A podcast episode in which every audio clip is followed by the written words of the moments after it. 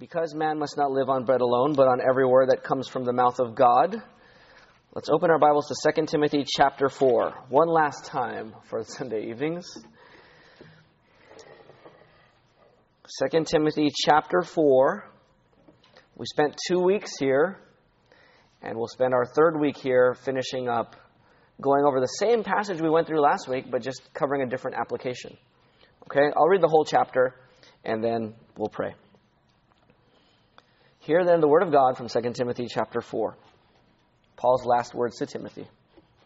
I solemnly charge you before God and Christ Jesus, who is going to judge the living and the dead, and because of his appearing and his kingdom, preach the word. Be ready in season and out of season. Rebuke, correct, and encourage with great patience and teaching. For the time will come when they will not tolerate sound teaching, sound doctrine, but according to their own desires, will multiply teachers for themselves because they have an itch to hear something new. They will turn away from hearing the truth and will turn aside to myths. But as for you, be serious about everything, endure hardship, do the work of an evangelist, fulfill your ministry. For I am already being poured out as a drink offering at the time, and the time for my departure is close. I have fought the good fight. I have finished the race. I have kept the faith. There is reserved for me in the future the crown of righteousness, which the Lord, the righteous judge, will give me on that day, and not only to me, but to all those who have loved his appearing. Make every effort to come to me soon, for Demas has deserted me because he loved this present world and has gone to Thessalonica. Crescens has gone to Galatia, Titus to Dalmatia. Verse 11 Only Luke is with me. Bring Mark with you, for he is useful to me in, the ministry. I have sent Tychicus to Ephesus. When you come, bring the cloak I left in Troas with Carpus, as well as the scrolls, especially the parchments. Alexander the coppersmith did great harm to me. The Lord will repay him according to his works. Watch out for him yourself, because he strongly opposed our words. At my first defense, no one stood by me, but everyone deserted me. May it not be counted against them. But the Lord stood with me and strengthened me, so that the proclamation might be fully made through me, and all the Gentiles might hear. So I was rescued from the lion's mouth. The Lord will rescue me from every evil work and will bring me safely into his heavenly kingdom. To him be the glory forever and ever. Amen. Great Prisca, greet Prisca and Aquila and the household of Onesiphorus. Erastus has remained in Corinth. I left Trophimus sick at Miletus. Make every effort to come to me before winter. Eubulus greets you, as do Pudens, Linus, Claudia, and all the brothers. The Lord be with your spirit. Grace be with you. Father, I want to thank you personally, though we're going to thank you. I, I personally thank you for the brothers and sisters who are here. We, we have come to hear you speak, we have come to praise you, and now we've come to hear from you. We could easily be at home resting, but we're here. So, Father, I want to ask, we want to ask that you would feed us your word, challenge our souls, and refresh us so that we will know once again that it is worth it to be here with our church family. Thank you for this word and this chapter. We ask for your Holy Spirit's help now to open our eyes and to soften our hearts and to ready our feet for action. In Jesus' name we pray. Amen. Well, like I said, this is the third and last sermon here on this chapter. The first one, we talked about the ministry of verse 2. The command in verse 2 is what? See it there? Preach the word, right? Preach the word in season and out of season. So that's what we spent time on two weeks ago. Last week, we spent time on a command of verse 5. The very last command in verse 5. We, we, we spent time on that. And what was that one? What's the command there, the last one? Do, we'll do the work of the just after that one. Fulfill fulfill your ministry or do your ministry. And that is the work of the evangelist. Evangelist there is not just evangelizing the lost. Don't think Billy Graham. Billy Graham is an evangelist, but don't think Billy Graham only. An evangelist is a gospelizer, someone who takes the word of Jesus Christ and tells people about him. That's a gospelizer. That's an evangelist. And so do the work of an evangelist, fulfill your ministry. It's not just a pastor who has a preaching ministry. The pastor has a preaching ministry right here. You have a preaching ministry at the dinner table, when you're getting your mail and you talk to your neighbor, at the workplace, at the water cooler. Your pre- that's your preaching ministry, and mine as well when I'm in with my neighborhood. That's every Christian's ministry. And so fulfill your ministry. And I gave you nine reasons last week why you should fulfill your ministry of gospelizing. I'll just say them. We're not going to go through them again. I'll say them. Reason number one why you need to fulfill your personal gospelizing ministry is because those before you are leaving and are passing you the baton. The second reason why you need to fulfill your ministry is because you are a living sacrifice being poured out the way Paul was poured out. Reason number three, because your life is short. Reason number four, because you're in the good fight. So fight and gospelize. Fifthly, because you're in a race and you run to win. Sixthly, because you've been given a treasure to keep. The gospel has been given to you as a treasure, so use it in gospelizing others. Seventh, because there's a crown reserved for you, and that's in verse 8. Eight, eighth reason is from verses 16 and 17 because the Lord is with you. And the ninth reason why you need to fulfill your gospel ministry is because the Lord protects you. Remember, we talked about Paul getting beheaded, and I asked you, did God protect Paul when he was beheaded? And we said yes. Because even in getting your head cut off, God protects Paul's soul from abandoning the faith and ushers him into glory. And dying is gain, like, like we read in Revelation 12. They don't love their lives in the face of death, they're willing to die for Jesus. So, those are nine reasons why you and I individually are to fulfill our gospelizing ministry. Now, we're going to talk about fulfilling our ministry corporately as a church. So this that last week was individual. What does that mean for me as an individual? Now, how do we fulfill our ministry as a church family and as Christians who are part of a family of Christians here in this church family and then part of a broader family of Christians with Christians all over the world? How do we fulfill our ministry corporately together? Okay?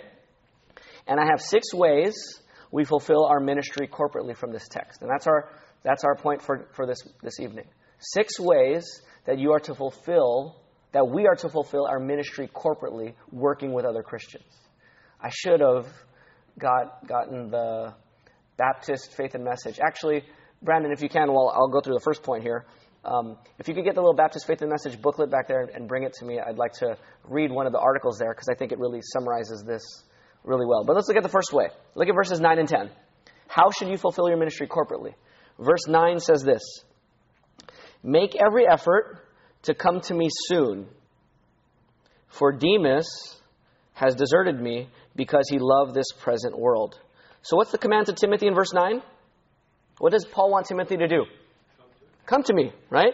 And then look at verse 21. Make every, he tells Timothy again to do what? Make every effort to what? To come to me, to come and get there, and, and when? Before winter. Get here and get here fast. I don't want you to get stuck now during the winter. In that, t- in that time, you, it wasn't safe to travel. So you have to wait for the winter season to pass before you can travel. So if you don't come before winter, I got to wait for the whole winter season to end before I see you. No, no. Come quickly. Get here before winter, before travel is closed. So here's the first way that you need to fulfill your ministry corporately by sharing life in the physical presence of other Christians.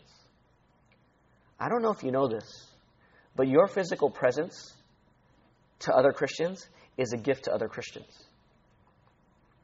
And their presence is a gift to you.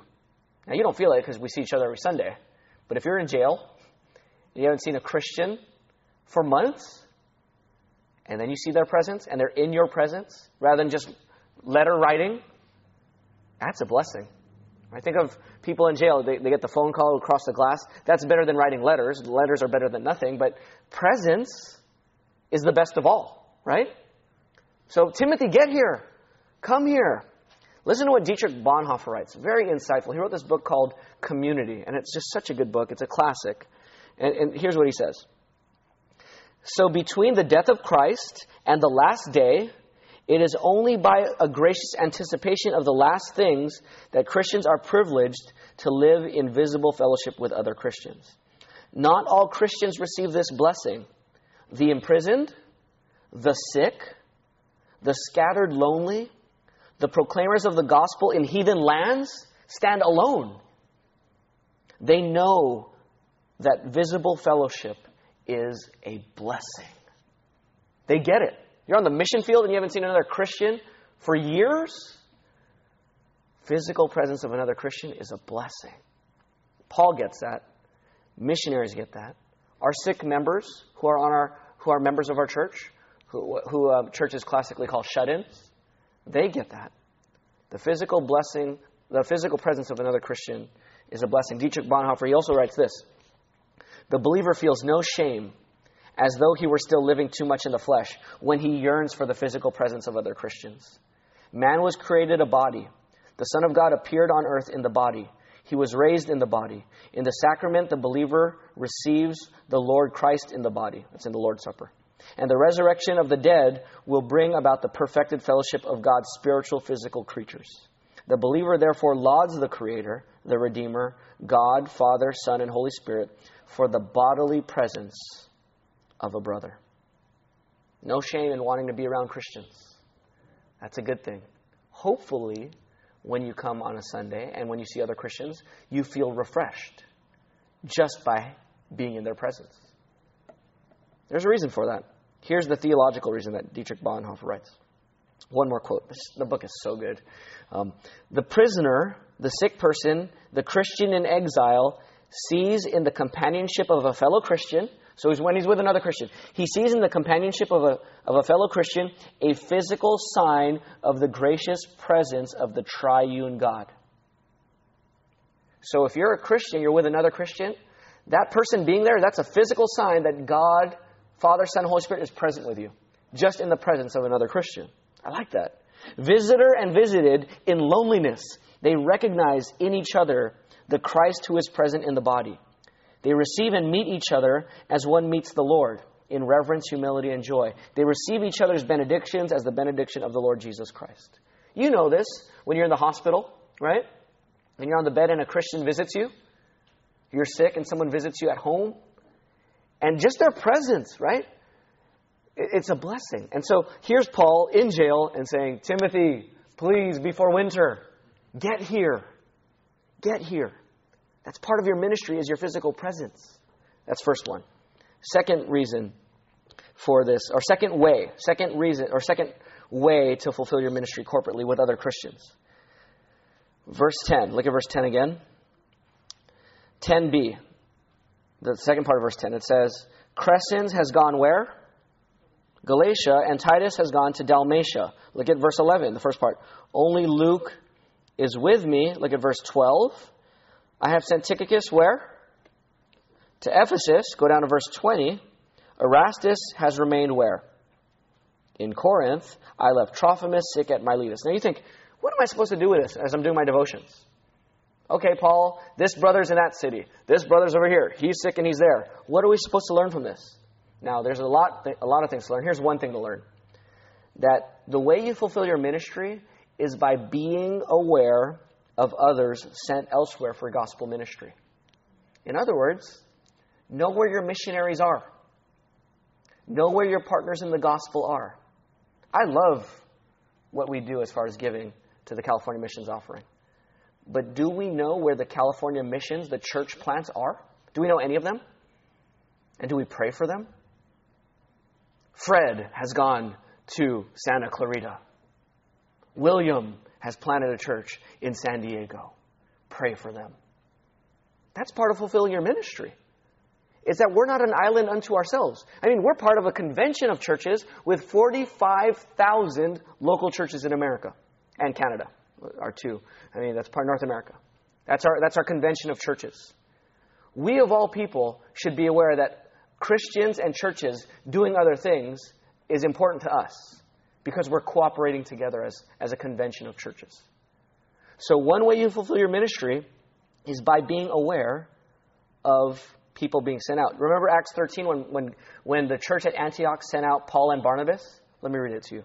Acts 13, 2 says this. As they were minister, ministering to the Lord and fasting, the Holy Spirit said, Set apart for me Barnabas and Saul for the work I have called them to. Then, after they had fasted and prayed, he laid hands on them and they sent them off. So the church sends them off, and guess what? They kept updates. What did Paul do after he went on his missionary journey? Where did he go back? To Antioch. To do what? Report. Update. So keep updates on other Christians. Now, am I saying you have to know what every single Christian out there is doing? Is that what I'm saying? No. But if you don't know what any Christian is doing out there, that's a problem. If, if there's no other Christians out there that you're caring about and trying to keep updated on and praying for, and they have a piece of your heart with them, you're not fulfilling your, your ministry corporately. You should care. Paul wanted Timothy to care. Timothy, come here, but know where all the other brothers went. Not all, but here's some of the brothers, and here where they, here's where they were. So keep updates on other Christians. Pray for other Christians. That's what we're doing tonight. We're going to pray for some persecuted Christians, and then we're going to pray. We're going to actually praise God for um, uh, um, an IMB International Missionary Board report from another place, Dakani, in in India, where the gospel is being spread. So we pray for them. We care about them. When missionaries come to town, I want them to come here in our evening service, and we have had some during our prayer meeting, right? We give them a microphone. Tell us about your ministry. We want to pray for you. We want a card. We want to pray. We want to put on our refrigerator. Why? Because First Southern Baptist Church of Bellflower is not an island unto itself. We're part of a larger team spreading the gospel within and even outside of our denomination in terms of just keeping up to date with each other, right? Okay, that's, that's the second thing. Be part of churches cooperating with other Christians for the commission. Let me, let me read to you from our Baptist Faith and Message. You're saying, is this Southern Baptist to think this way? Well, in our Baptist Faith and Message, our statement of faith, we have an article, our doctrine of cooperation. Let me read it to you. Christ's people should, as occasion requires, organize such associations and conventions as may best secure cooperation for the great objects of the kingdom of God. So we think churches should get together and work together. Such organizations have no authority over one another and over the churches. They are voluntary and advisory bodies. That's why the state cannot inform the local association, by the way. They're advisory bodies designed to elicit, combine, and direct the energies of the people in the most effective manner.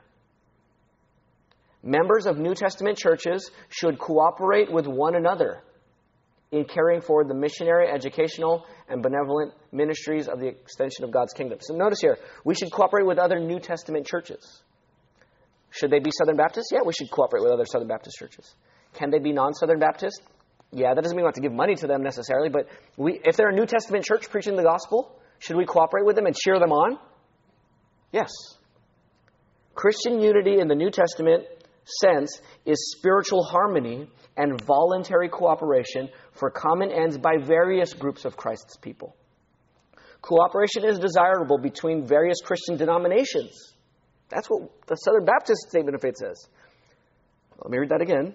Cooperation is desirable between various Christian denominations when the end to be attained is itself justified. So, not always, when the end to be attained is itself justified, and when such cooperation involves no violation of conscience or compromise of the loyalty to Christ and His Word revealed in the New Testament.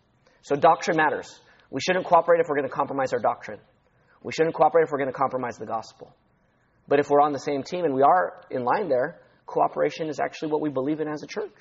It's in our statement of faith. And that's what Paul is saying. There's a missionary here, there's a missionary there. Be aware. That's the second way you fulfill your ministry corporately. Third way you fulfill your ministry corporately is in verse 11 again. Go to verse 11. Uh, it says, Bring Mark with you. Bring Mark with you, for he is useful to me in the what? In the what? Ministry. And what is the ministry as we've defined? Preaching the what? The word, the gospel. That's the ministry. And now Mark is useful to Paul in the ministry. So the third way you fulfill your ministry corporately is by bringing other useful workers for the Great Commission. So what this means for us, now there's a story, back, a backstory to this with, with, with Mark. Mark was actually, he, he gave up and abandoned the team of Barnabas and Paul. And so when they were going on their second missionary journey, Barnabas wanted to take him. Paul didn't want to take him, so they split up. And Paul said, I don't want to be with Mark. I don't want him to be on our team. And now at the end of Paul's life, he's saying, Bring Mark. He's useful to the ministry. So, in other words, there's reconciliation or restoration there for ministry between the two. So, praise God for that. But here's the point how does this apply to us? Introduce your friends to other friends for the Great Commission work. Work in teams. He's saying, Bring Timothy, I want you to come to me. I'm in jail. Bring Mark to work with us. In other words, gospelizing is a team sport. Your ministry is a team sport, it's not a solo sport. It's not like tennis, it's more like basketball or football. Sorry for the sports analogy if you're not into sports. Tennis is a one on one thing. What about doubles? Okay, maybe doubles is a little bit of a team, but it's, it's not a solo sport like golf. It's a team sport where you're working and coordinating and you're using different strengths to spread the gospel. That's what we do as a church family. We participate and contribute ourselves to the work. We build deep friendships with people for the Great Commission. Do you know why a lot of people don't share the gospel? Here's why because they do it by themselves. And they, they're too scared. And if you're saying, well, I'm too scared, I just got to get more courage, maybe, maybe you'll never get enough courage by yourself. You, you know what you should do? Go with somebody else. Take Mark with you. He's useful for the ministry. Take a brother in Christ. Take a few. Take your small group or start a, or take your Sunday school class. After the Sunday school class, hey, who wants to have lunch on Wednesday? Let's invite some of our non Christian friends. Let's just eat together, and maybe we'll get a chance to share the gospel with our friends. Don't do it alone. Bring useful workers with you for the Great Commission. That encourages you. Okay, that's a, that's a third way of doing this. Let's go to a fourth way. A fourth way, a fourth way here is um, in verse 13. Look at verse 13. It says, when you come, bring the cloak I left in Troas with Carpus as well as the scrolls, especially the parchments.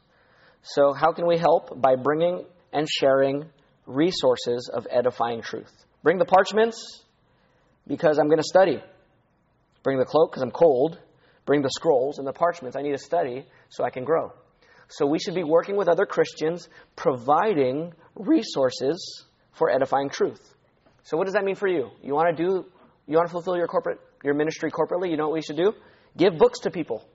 Give sermon CDs. Give audio, video, any material help to help people explain, enjoy, and obey Jesus Christ and receive resources from other people. We have Lifeway Christian resources in our convention. That's one way we contribute to spreading the gospel and spreading resources. There are things like theological famine relief, where people donate, and then we go to these countries um, like countries in Africa that can't afford good books, but they read English. And so a bunch of Americans put in all this money. We pay for the books. You bring it there, and they just hand them out for free because they don't have books. So bring the parchments, bring some theological truth, and give it away to people. We had our pastors' conference yesterday. We gave away five books to each pastor one on expository preaching, one on church membership, one on church discipline, one on evangelism, and one on church pastor elders. Five books. Read these. This will help your church grow. We want to help each other in our association and even beyond. Okay, so bring and share resources to edify and receive them. Fifth way to fulfill your ministry corporately is in verse 19 by greeting the saints. Look at verse 19. Greet Prisca and Aquila. Greet the saints. Verse 21b Eubulus greets you as do Pudens, Linus, Claudia, and all the brothers. Why does Paul care who greets who? Because relationships have greetings, right? We say hi to each other when we see each other. When you, when you come into a church gathering or you come into some place and the person doesn't say hi to you, how do you feel? They walk right past you without looking, to, looking at you. How do you feel? You feel loved? You feel cared for? You feel encouraged in the Lord? No. But when somebody greets you, you feel love, right? Greeting is a ministry. It's a command, actually. Let me read you the command. 1 Corinthians 6, 19 and 20. Now we laugh at this verse, but let me read it to you. 1 Corinthians 6, 19 says, The churches of Asia greet you. Aquila and Priscilla greet you, church at Corinth. They greet you warmly in the Lord, along with the church that meets in their home. All the brothers greet you. Greet one another with a holy kiss. You know that, right? Greet one another, and we laugh. You know, what's a holy kiss? That must have been funny at the time. Yeah, okay, and that's right. That's a different culture. You know, I'm not. I wouldn't say you're saying, PJ, am I sinning? Because I didn't greet anyone with a holy kiss this morning. Did I sin? No, I don't think you sinned in that regard. But I think if you don't greet people, if you don't have a warm greeting to people and genuine love, I, I think there, there's a command to greet each other. Greetings are a blessing. And here's why greetings are a blessing in churches. Let me tell you why. If your relationship with someone goes bad, you know what the, what the first thing to go is? Greeting. That's the first thing to go. You get a bad relationship with somebody, the first thing you're going to do is stop greeting that person. And when that when you stop greeting, an alarm should go off in your mind. Something is wrong relationally. There's spiritual danger up ahead. You should never when I feel like not greeting someone, I need to ask God, God, what's wrong with my heart? Why don't I want to greet that person? Is there sin in my heart?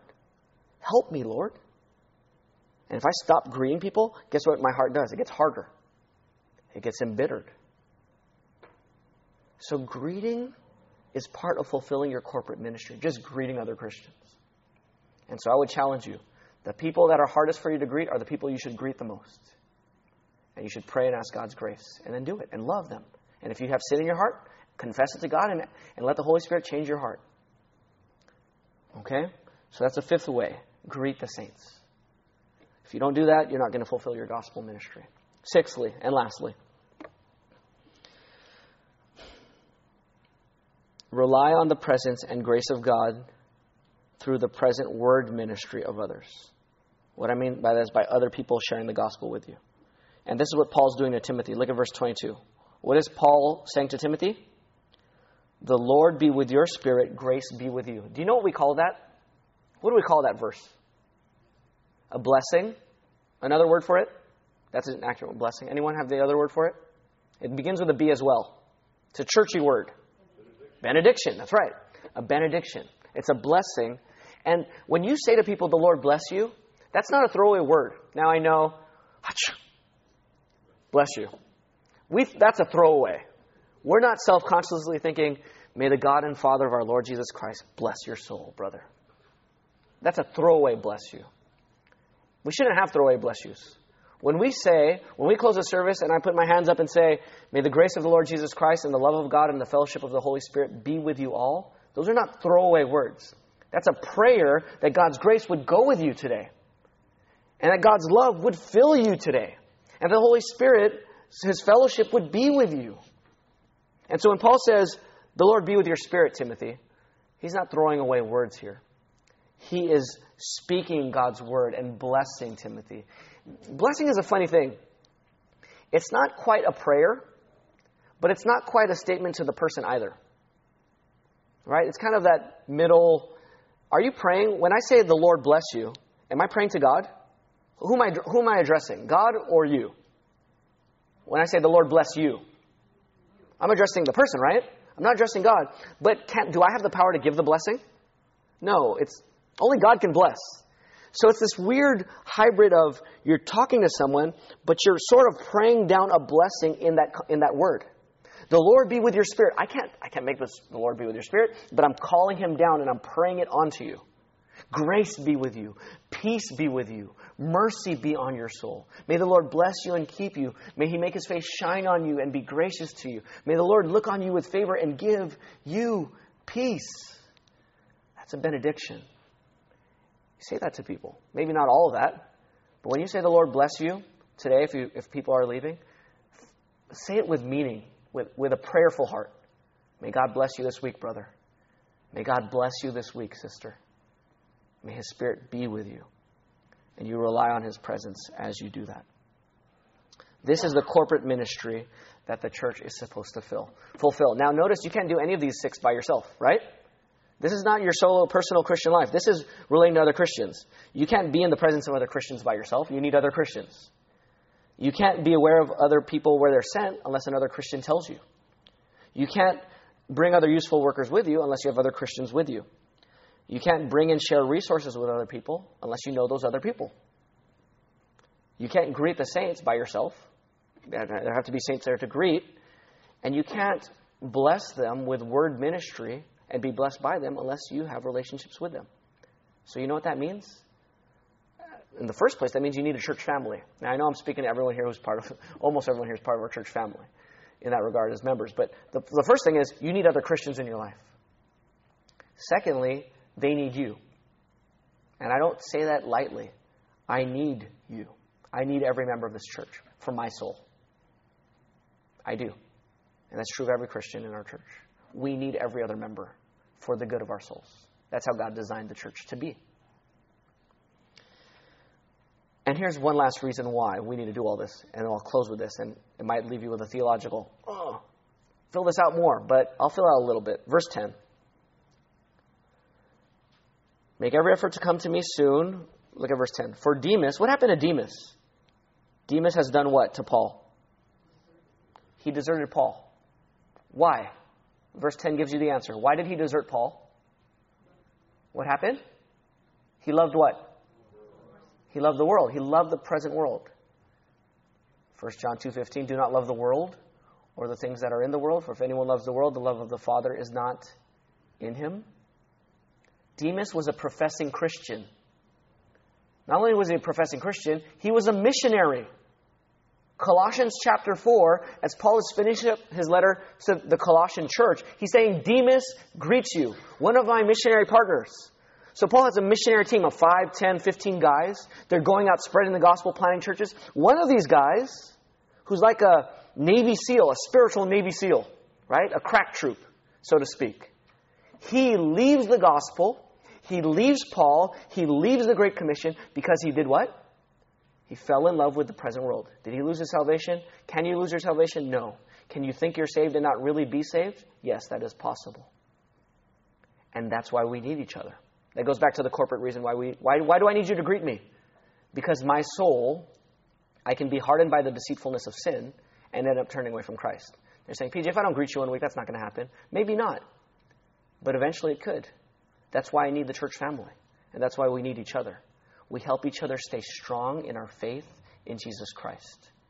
We help each other stay rooted in our love for God. We exercise our spiritual gifts and we taste of the goodness of the Holy Spirit. And if not, people drift away. And even sometimes, even when we do it, still people will drift away and fall in love with this present world and make shipwreck of their faith. God forbid that it would be any of our members. But it happens in all churches. So we just need to be loving each other and fulfilling our ministry, not just individually, but corporately. But corporately. Let's praise God that we have a church family to live the Christian life with. Let's pray.